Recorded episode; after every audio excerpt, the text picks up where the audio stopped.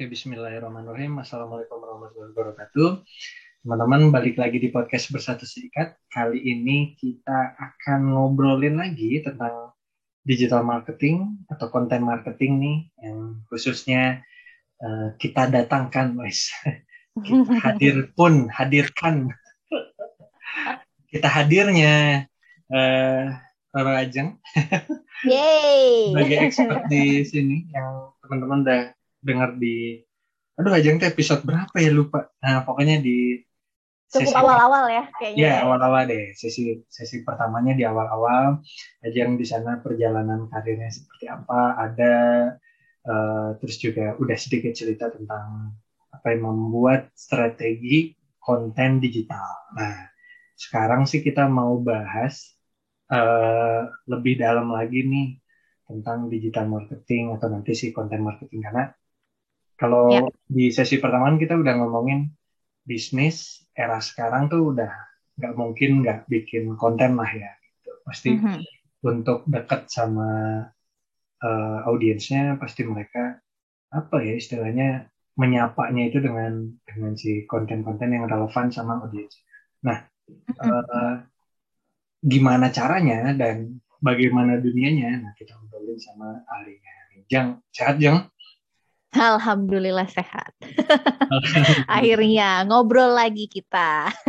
ya, karena ya itu dia eh, teman-teman juga sudah menanti karena kan banyak yang komplain karena kemarin ya lagi enak-enak kepotong katanya kan cuma setengah jam. Jadi sekarang kita lanjutin lagi. Jadi kan akhirnya kita ketahuan nih eh, mau lagi dong gitu materi ini gitu. Nah, akhirnya kan terungkap kalau kemarin kita udah lama-lama ya nggak ada lagi ngobrol kayak gini. mm -mm. Emang nah, harus dipecah-pecah tuh ya Kak Uji ya. Benar. Oke, okay, Jeng. Digital marketing iya. Jeng, sedikit ya. Uh, dulu kan si marketing ini kan uh, apa ya? Uh, istilahnya STP terus 4P ya gitu. Terkenalnya ya marketing nih gitu. Terus uh, hmm. belum ada digital-digitalan lah gitu zaman dulu uh, ada adanya brosur ya flyer gitu ya benar betul. Ada uh, iklan di koran media uh, cetak media TV gitu, radio. Nah terus berubah jadi digital nih sekarang gitu. nah sebenarnya apa sih perpindahannya gitu yang yang terjadi? Apa bedanya kalau yang Ajeng lihat zaman dulu dan uh, akhirnya yang sekarang itu tuh dunianya seperti apa Iya. Kalau uh, dilihat sih yang membedakan tentu medianya ya. Kalau yang kayak tadi Kak Uji juga udah sampaikan, kalau dulu mungkin kita lihatnya baliho atau mungkin uh, cuman lihat uh, flyer atau mungkin kayak di rumah-rumah orang tuh biasanya disisipin flyer-flyer atau di tembok-tembok ditempel.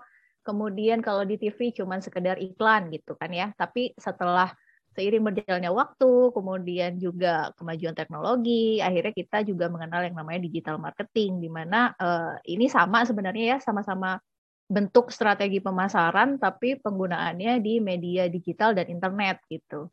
Uh, apa kemudian yang membedakan? Ya kemudian bagaimana behavior masyarakat ketika digital marketing itu tumbuh, strategi ini menjadi salah satu pendekatan yang semestinya objeknya atau audiensnya itu yang juga harus jadi perhatian utama gitu.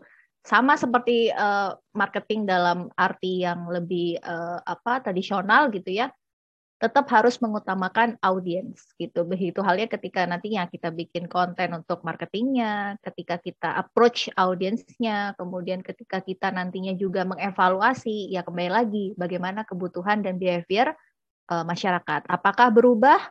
Apakah kesukaannya masih sama atau mungkin ada perubahan kondisi uh, dan lain sebagainya. Itu yang nantinya akan terus digali apabila ingin digital marketing strateginya itu berhasil. Seperti itu sih Kak. I see. Jadi medianya berubah, perilaku bukan hanya brand yang berubah, tapi juga si audiensnya. Nah, iya, ngomongin ya, langsung ke konten ya, karena kan uh, itu tuh alatnya nih sekarang kayaknya uh, di mana-mana ngomonginnya konten, konten, konten, konten. Nah sebenarnya konten ini uh, spesifiknya apa sih si konten digital ini ya terutama? Iya, uh, kalau konten tuh ya kayak uh, sering banget kan dengar istilah kayak konten is a king gitu ya. Uh, hmm. Bukan kayak, hmm, jadi kayak kalau kita lihat sekarang semua orang itu bisa banget bikin konten. Bikin Instagram stories aja udah dibilang konten gitu. Kemudian kita bikin cover lagu dibilang konten. Kita ngerekam kejadian dibilang konten gitu. So content is a king. Nah, kalau bicara pendekatan eh, marketing ya, konten marketing itu berarti merupakan salah satu teknik marketing yang tentunya melibatkan pembuatan dan juga distribusi konten yang nantinya bisa menarik audiens untuk sesuai nggak sih dengan tujuan kita uh, melakukan pemasaran. Uh, kalau istilahnya bisa dibilang kayak mengkonversi mereka lah gitu. Jadi ada konten yang dibuat cuma untuk sebagai awareness, artinya supaya brandingan dari brandnya itu orang lain tahu, atau mungkin cuma dibuat untuk membangun engagement, interaksi, memperkenalkan brand, atau mungkin memang udah dibuat tujuannya untuk mengkonversi mereka menjadi leads atau sebagai uh, target penjualan gitu. Jadi dikembalikan lagi gitu ya konten-konten ini akan disesuaikan dengan objektifnya gitu dari masing-masing pelaku digital marketing. Kalau ditanya apa bentuk-bentuknya uh, konten uh, marketing gitu ya itu ada macam-macam. Email itu ya juga masuk gitu ya email blast. Mungkin kalau Kak Uji sering uh, belanja di toko online kemudian dapat subscription gitu ya, email subscription, kemudian kita kayak wah ini tiap ada promo kenapa dikirimin lagi? Nah, itu bagian dari digital marketing juga gitu.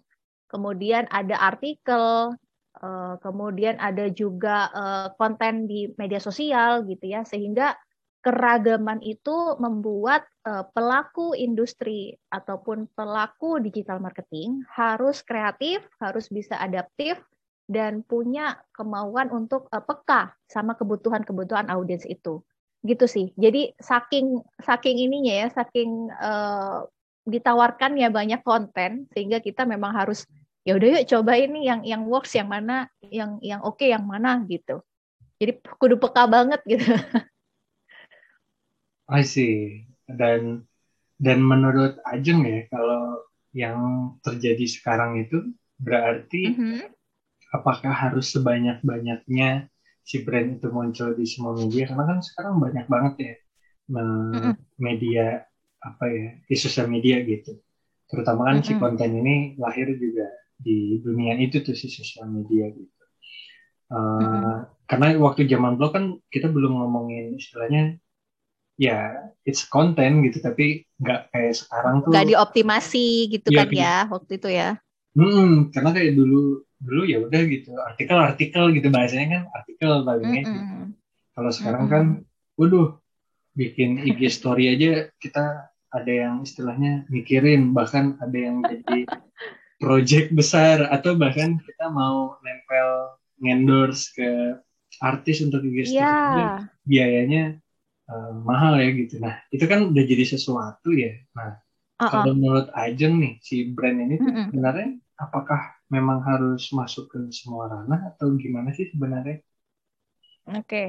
Uh, kalau menurut aku pribadi ya kak ya, dan hmm. berdasarkan pengalaman gitu ketika mendampingi UMKM ataupun bisnis maupun tempat-tempat uh, saya kerja sekarang gitu ya, uh, memang yang harus diperhatikan dari pertama adalah apa sih sebenarnya unique selling point kita gitu. Maksudnya kita itu yang membedakan apa sih dari orang lain Kemudian yang kedua, gimana kita identitasnya dikenal oleh orang lain. Bagaimana uh, branding yang mau kita bangun ke orang lain. Kemudian yang ketiga, ya memilih audiens yang seperti apa, menentukan target audiensnya yang seperti apa. Karena dari situ nantinya ketika kita tahu siapa target audiens kita, kita bisa memilih platform-platform mana yang mungkin bisa dioptimalkan lebih dahulu atau mungkin ya udah kita bikin aja barengan nanti di, dikerjainnya semuanya barengan gitu. Misalkan ngelola media sosial uh, Twitter, Instagram, TikTok, kemudian YouTube dan lain sebagainya gitu ya. Dibikin aja dulu, kemudian nanti dilihat mana yang uh, bisa dioptimasi duluan atau ternyata audiens kita itu paling banyak uh, di Facebook bukan di Instagram gitu. Jadi tetap aja kembalinya nanti ke bagaimana kemudian kita memetakan yang jadi potensial customer kita nantinya tuh siapa? Atau yang akan jadi target utama kita itu siapa? Kalau misalkan kita bicara kayak blogger ya, atau misalkan konten kreator gitu, dia pasti punya nih uh, sasaran utama audiensnya gitu. Misalkan dia tuh kesukaannya otomotif. Kalau dia suka otomotif, otomatis kan target audiensnya adalah orang-orang yang mungkin punya minat pada otomotif, uh, punya uh, barang-barang otomotif, yang ketiga mungkin mau invest di otomotif, yang keempat mungkin ya cuman mau mengedukasi soal otomotif gitu atau cuman tertarik sama edukasinya aja gitu. Kan ada banyak tuh. Tapi kan kita akhirnya bisa menentukan ketika memang kita udah tahu nih nilai jual kita yang unik itu apa. Oh ya saya influencer otomotif berarti ya target audiensia kurang lebih seperti ini, seperti ini, seperti ini kayak gitu. Akhirnya kita bisa memetakan mau menggedekan nama ini di mana gitu. Kurang lebih kayak gitu ya. Jadi nggak uh, harus semuanya dimulai dengan, oh ya kita harus kerjain semuanya, tapi bisa aja bertahap gitu. Karena uh, maintain untuk uh, manajemen media sosialnya, kemudian digital marketing itu menurut saya ya by proses gitu. Ada trial error, ada uh, kalau kita misalnya nyebutnya kan A/B testing ya ada ngetes apakah yang ini works atau tidak, apakah audiens yang ini suka atau tidak gitu. Dan semuanya memang harus dievaluasi akhirnya.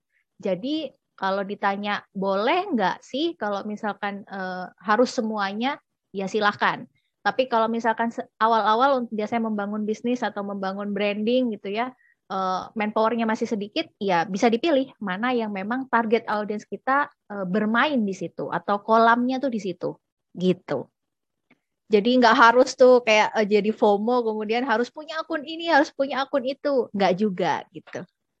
Harus ini juga sih, harus peka ya uh, audiens kita tuh maunya seperti apa, seperti itu. I see. Nah berarti kalau nyambung ke sana ya tadi tentang si audiens dan lain-lain, apalagi yang niche market itu, uh, mm-hmm. berarti sebenarnya ya dia mungkin nggak akan punya followers yang banyak ya gitu tapi kan beberapa orang uh, ada yang menilai bahwa kesuksesan sebuah akun itu dari followers gitu nah tapi sebenarnya mm-hmm. kalau dari segi digital marketing uh, gimana nih sudut pandang si followers ini karena kan kayak tadi nih misalnya uh, suka otomotif nih tapi dia mm-hmm. spesifik lagi nih otomotifnya nih otomotif motor uh, custom gitu ya custom gitu nah itu kan uh -uh. lebih kecil lagi nih uh, -huh. daripada istilahnya otomotif sih secara keseluruhan ya ya mobil ya motor gitu kan itu besar banget nih marketnya. Tapi ketika kayak tadi motor custom atau kita ngomongin tentang uh, apa otomotif yang lebih detail lagi dia ternyata senangnya motor merek tertentu yang tua gitu kan. Nah eh, nah itu gimana tuh? Udah spesifik tuh ya? Lebih spesifik lagi karena kan akhirnya berpengaruh kepada si uh, kuenya kan ya sangat sedikit ya. Tapi sebenarnya ya. gimana ya untuk bisnis bisnis yang uh, sekiranya uh, ya memang tidak akan bisa nyampe jutaan gitu ya si followersnya gitu tapi nah gimana nih uh, dari sudut pandang di digital marketingnya atau juga si konten marketingnya gitu Iya, uh, bicara soal uh, NIS tadi ya, Pak. Jadi kalau misalkan di digital marketing itu ada yang namanya digital marketing funnel ya. Jadi dari awal gimana orang itu kemudian memutuskan untuk mengenal brand tersebut, kemudian ada consideration, kemudian berubah lagi menjadi conversion, kemudian loyal dan juga terakhir itu kalau nggak salah uh, advokasi, gitu ya. Jadi semuanya itu bertahap sama seperti mengembangkan uh, platformnya gitu, semuanya bertahap. Ada yang namanya istilahnya uh, on media, kemudian ada paid media dan juga ada earn media. Nah, kalau kita baru merintis dengan segmentasi yang sangat terbatas kayak tadi katakanlah motor custom customnya yang uh, motor tahun 1970 sampai tahun berapa gitu. Ada di akunnya Kak Uji misalkan. Namanya custom mindong misalkan gitu ya. Hmm. Nah, itu uh, asal-asal aja nih jeplak. custom mindong gitu. Nah, di situ uh, biasanya uh, yang harus diperhatikan pertama adalah kita mau naruh uh, awareness terbesar tuh di mana? Kita mau bikin rumah atau toko etalase untuk audiens kita nantinya itu di mana? Itu yang harus dipikirin dulu. Jadi harus mikirin on media milik kita dulu. On media. Nah, dari situ kalau misalkan ibarat kata ini kita punya rumah ataupun toko ya otomatis kan kita harus ngebagusin rumah itu bikin pondasinya kokoh bikin dia cantik dengan etalase-etalase yang dimaksud uh, konten juga gitu ya. Jadi konten tuh anggapannya sebagai etalase produk lah gitu. Dan uh, apa yang harus dilakukan selanjutnya? Yang mengundang orang sebanyak-banyaknya untuk tahu sama toko kita, untuk tahu sama rumah kita, dan membuat mereka nyaman kan kalau kalau diibaratkan tuh kayak ya pembeli itu ya kalau uh, seperti tamu gitu ya. Jadi kalau misalkan oh iya dia tahu nih ada toko, tokonya Uji custom dong. Habis gitu dia ada uh, pertimbangan, ada consideration. Oh iya ya kayaknya aku boleh deh. Kalau aku punya duit sekian, aku mau beli deh gitu. Sampai nanti akhirnya dia bisa melakukan pembelian dan kalau misalkan dia cocok dengan dengan uh, produk kita, akan terbentuk juga loyalty atau misalkan pelayanan kita tuh bagus gitu. Jadi mereka ada sisi loyal kepada kita. Nah, tapi yang mau, saya garis bawahi di sini adalah tidak penting soal followers apabila closingan kita ya itu jadi sangat kecil gitu. Percuma kita beli followers hanya untuk menu-menuhin rumah kita, tapi orang itu nggak ada yang consideration-nya untuk membeli uh, apa tidak tinggi, kemudian conversionnya kecil, nggak loyal pula gitu. Jadi buat apa gitu? Kalau kita bicara soal bisnis, mikirnya udah yang taktis aja. Bagaimana membuat uh, target uh, customer kita itu bisa loyal dengan produk kita. Jadi kalau saya sering ditanya, ah kak gimana nih uh, Instagram saya sepi atau misalkan Twitter saya sepi followersnya gitu ya nggak apa-apa, asalkan kamu cek lagi bagaimana cara kamu selama ini melakukan marketing, bagaimana cara kamu kemudian mengurus on media kamu sebagai channel untuk orang-orang tahu konten kamu atau produk kamu. Kemudian dianalisa lagi, apakah konversi pembeliannya itu sudah memenuhi target kamu gitu. Jadi jangan acuannya juga sosmed gitu, tapi uh, target utamanya kan penjualan ya. Kalau misalkan penjualannya nggak nggak nyampe, uh, ya wajar bersedih. Tapi kalau misalkan penjualan nyampe kemudian followersnya dikit, jangan sedih gitu. Itu hanya bagian yang memang harus ditata terus-menerus dan nantinya bisa jadi rumah yang baik untuk didatangi oleh audiens-audiens gitu. Makanya bisa berlanjut ke tahapan paid eh, media sama earn media gitu. Ini kalau ada presentasinya bisa saya share nih ya ke teman-teman ya. Gitu. Jadi uh, dipikirkan betul strategi bisnisnya sehingga bisa memetakan dan tidak berkecil hati ketika followers itu nggak nyampe seribu atau berapa gitu. Tapi bikin aja milestone-nya misalkan 100 followers dengan berapa penjualan gitu. Jadi nanti akan dibikin tahapan-tahapannya dan mengevaluasi terus apakah memang sudah terkonversi dengan baik ataukah kontennya yang kita share gitu atau misalkan pemasaran yang kita lakukan itu nggak ada impact-nya gitu. Maka itu yang harus jadi catatan besar seperti itu sih. Iya, jadi uh, istilahnya rumahnya oh kayaknya rame ya gitu ya di ada yang di teras gitu ada yang di garasi ada yang di dapur gitu. tapi sebenarnya mereka ngobrol nggak ya dan juga mereka beli nggak ya gitu.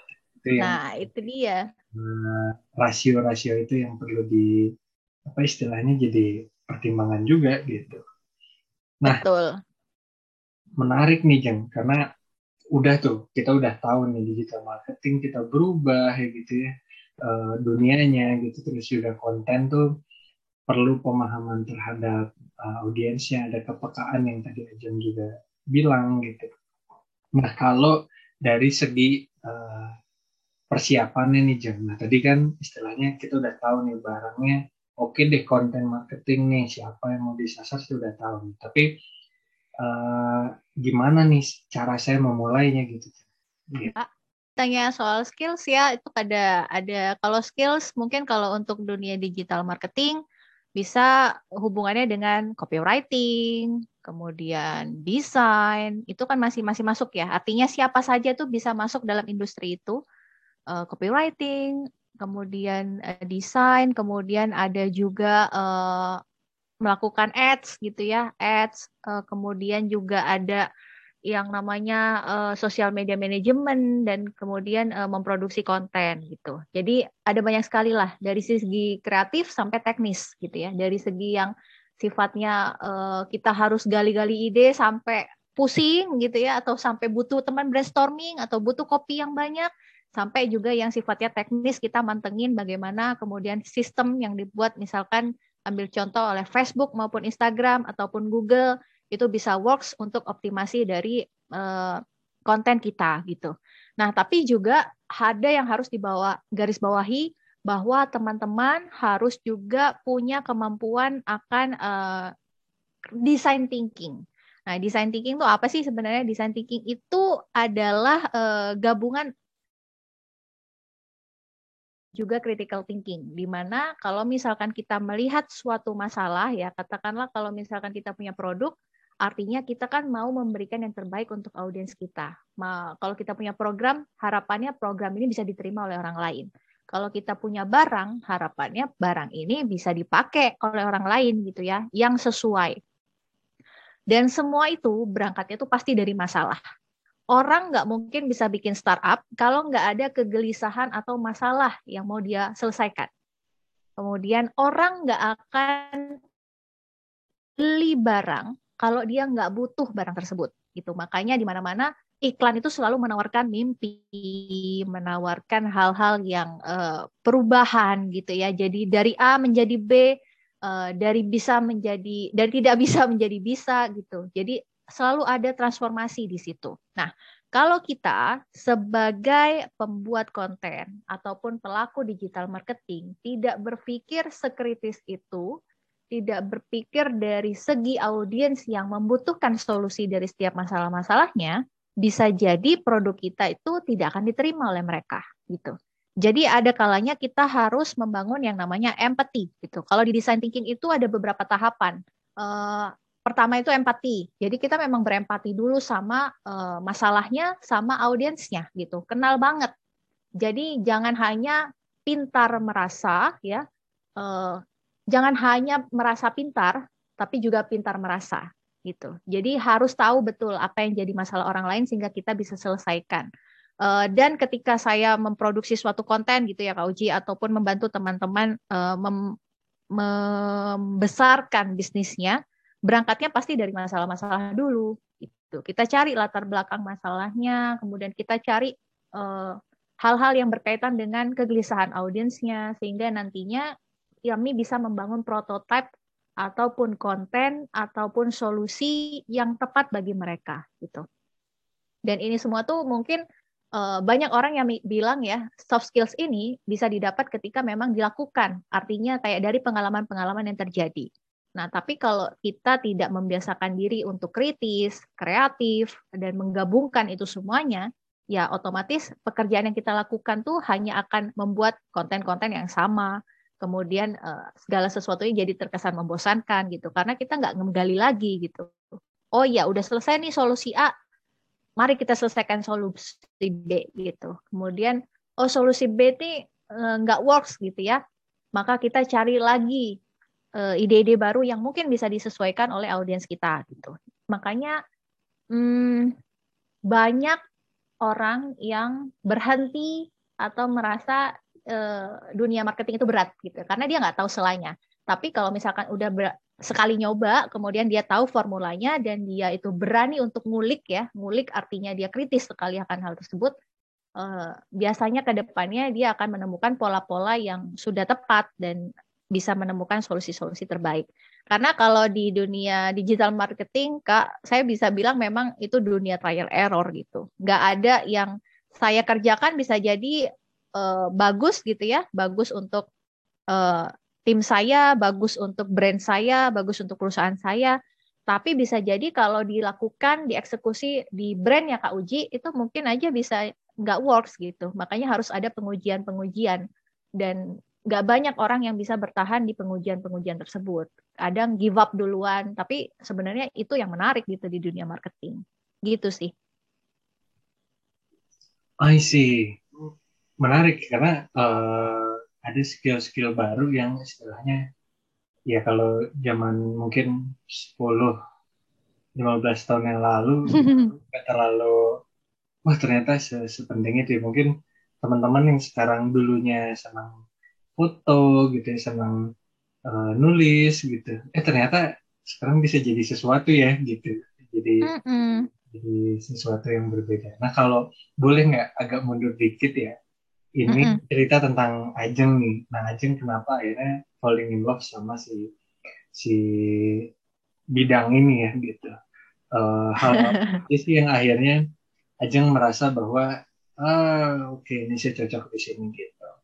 Uh, ya mungkin boleh cerita yang jadi ya kalau ada teman-teman yang merasa bahwa oh iya ya oh kondisi begitu skill yang seperti itu terus juga ada rasa-rasa yang seperti itu tuh ternyata oh iya mungkin saya juga cocok di di bidang ya, kayak ajeng jalanin gitu ya.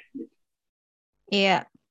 Uh, yang bikin falling in love itu sebenarnya karena uh, mungkin di podcast sebelumnya sempat sempat cerita sedikit gitu ya. Saya itu suka sekali nulis gitu. Karena tipenya Eh, nggak suka cerita langsung sama orang. Dulunya sangat tertutup gitu. Susah banget untuk cerita. Bahkan kayak uh, kakak saya itu sampai sering ditelepon oleh oleh orang tua saya gitu ya oleh almarhum ibu saya uh, tanyain dong ke Ajeng lagi gimana kondisinya atau lagi lagi galauin apa gitu. Saking saya susahnya untuk menyampaikan perasaan.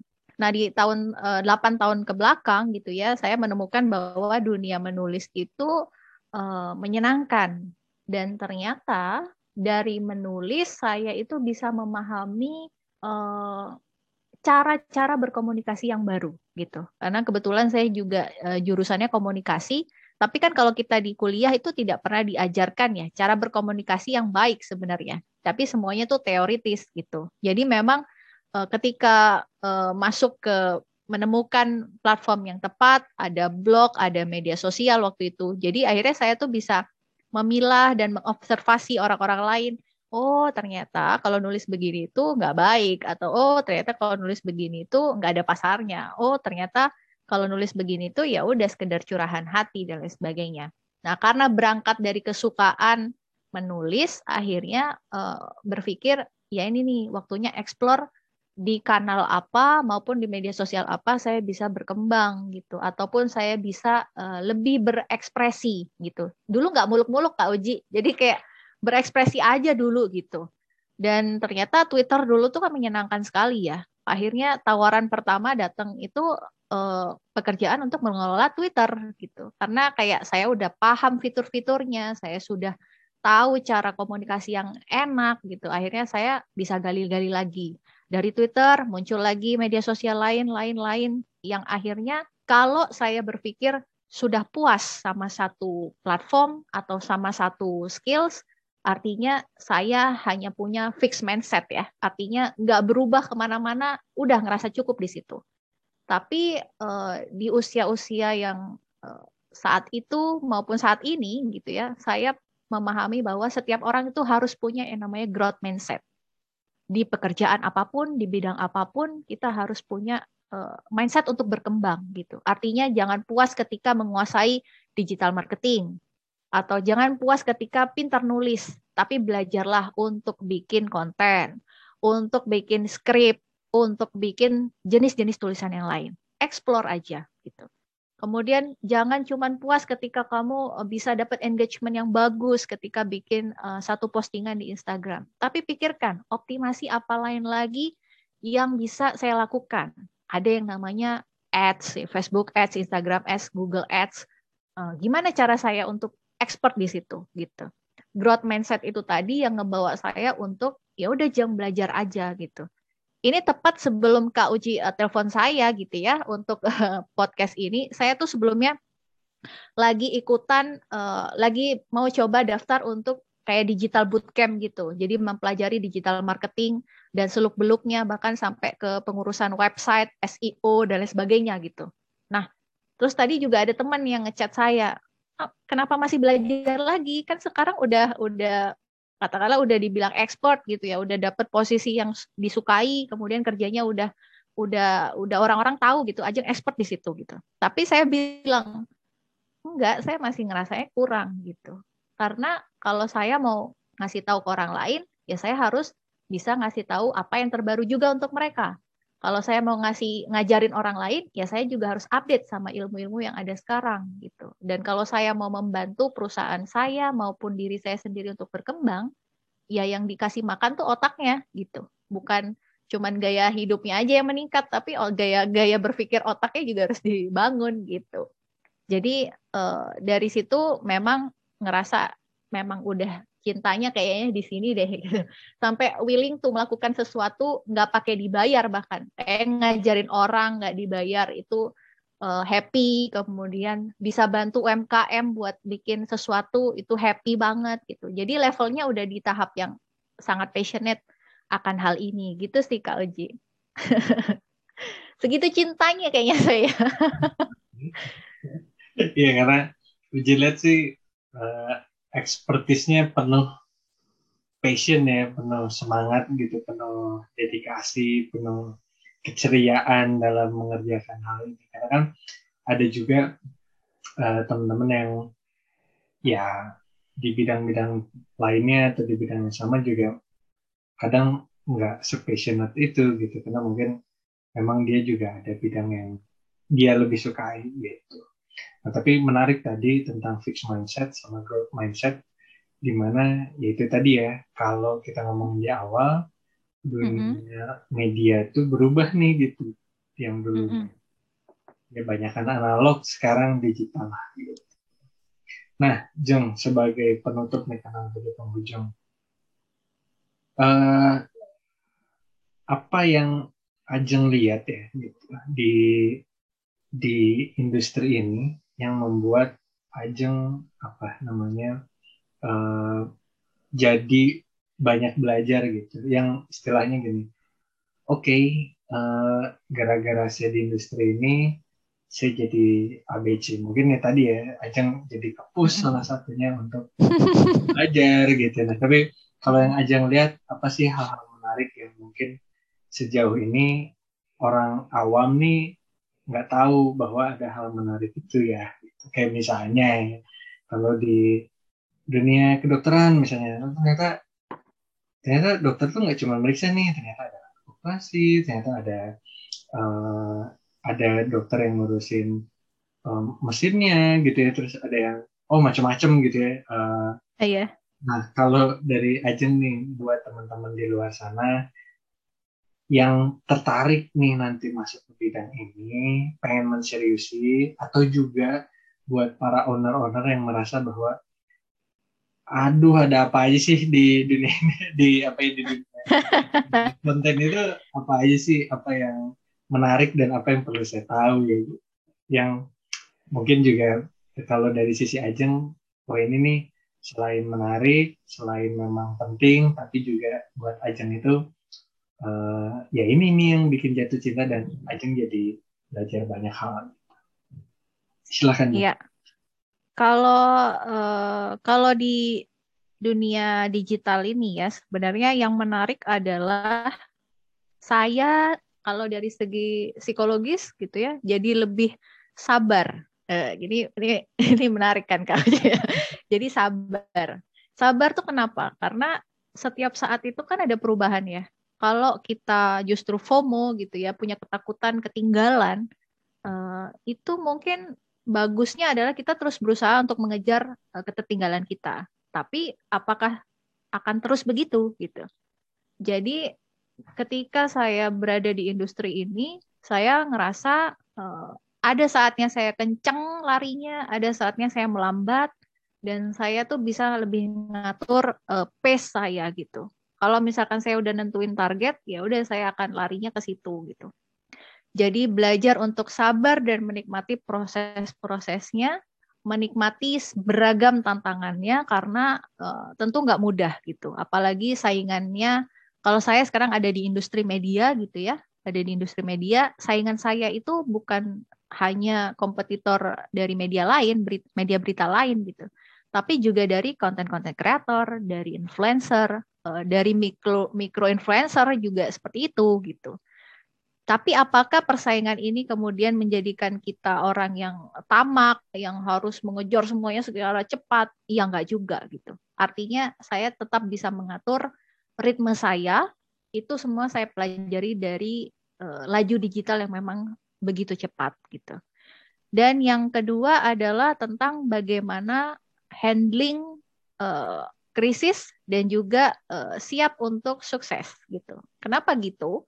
Karena sering kali kalau kita bicara digital, semua hal itu ada jejaknya gitu.